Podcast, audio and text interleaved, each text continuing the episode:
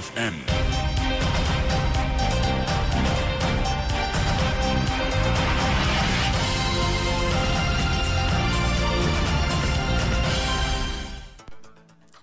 Warta Mutiara bersama Alias Rahim. Assalamualaikum dan salam Malaysia Madani. Pengguna lebuh raya membabitkan kenderaan kelas 1 iaitu kenderaan persendirian akan menikmati pengecualian bayaran tol selama dua hari bermula esok Kamis 8 Februari dan Jumaat 9 Februari bersempena sambutan Tahun Baharu Cina. Kementerian Kerja Raya KKR memaklumkan kemudahan tol percuma itu diberikan hasil persetujuan yang dicapai melalui mesyuarat jemaah menteri. Pemberian tol percuma ini akan dilaksanakan di semua lebuh raya bermula pada jam 12.01 minit tengah malam 8 Februari 2024 dan akan berakhir pada jam 11.59 minit malam 9 Februari 2024 dengan implikasi kewangan dianggarkan berjumlah 42.99 juta ringgit.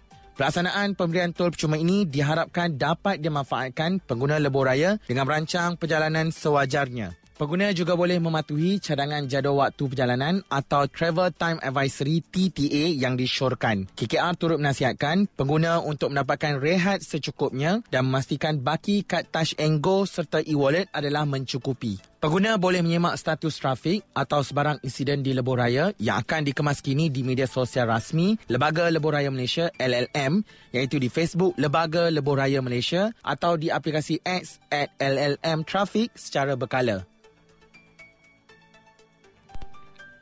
Sepasang suami isteri yang dilaporkan mengganggu pengguna jalan raya dengan menakutkan penunggang motosikal di Jabatan Pulau Pinang direman selama empat hari. Perintah reman terhadap suspek lelaki berusia 50 tahun dan wanita berusia 37 tahun itu dikeluarkan Majistret Muhammad Harib Muhammad Mazlan di Mahkamah Batuut bermula hari ini hingga Sabtu bagi membolehkan polis menjalankan siasatan mengikut Seksyen 506 Kanun Kesiasaan. Terdahulu, pasangan suami isteri yang berpakaian lokap tiba di pekarangan Mahkamah Magistrate kira-kira jam 8.30 pagi dengan diiringi polis. Semalam, kedua-dua suspek itu ditahan polis di sebuah premis dekat Georgetown susulan video tular yang memaparkan kelakuan berbahaya pasangan berkenaan.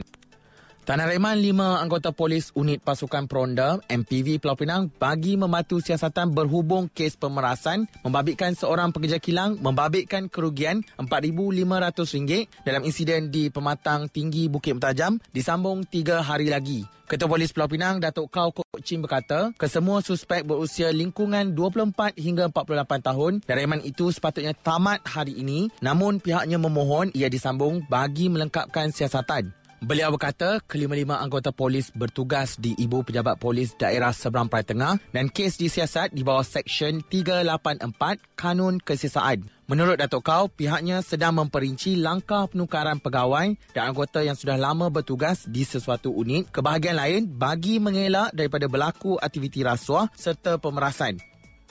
Dari sungai hingga ke segara, Palestin pasti merdeka. Sekian Warta Mutiara, berita disunting oleh Pil Gabriel.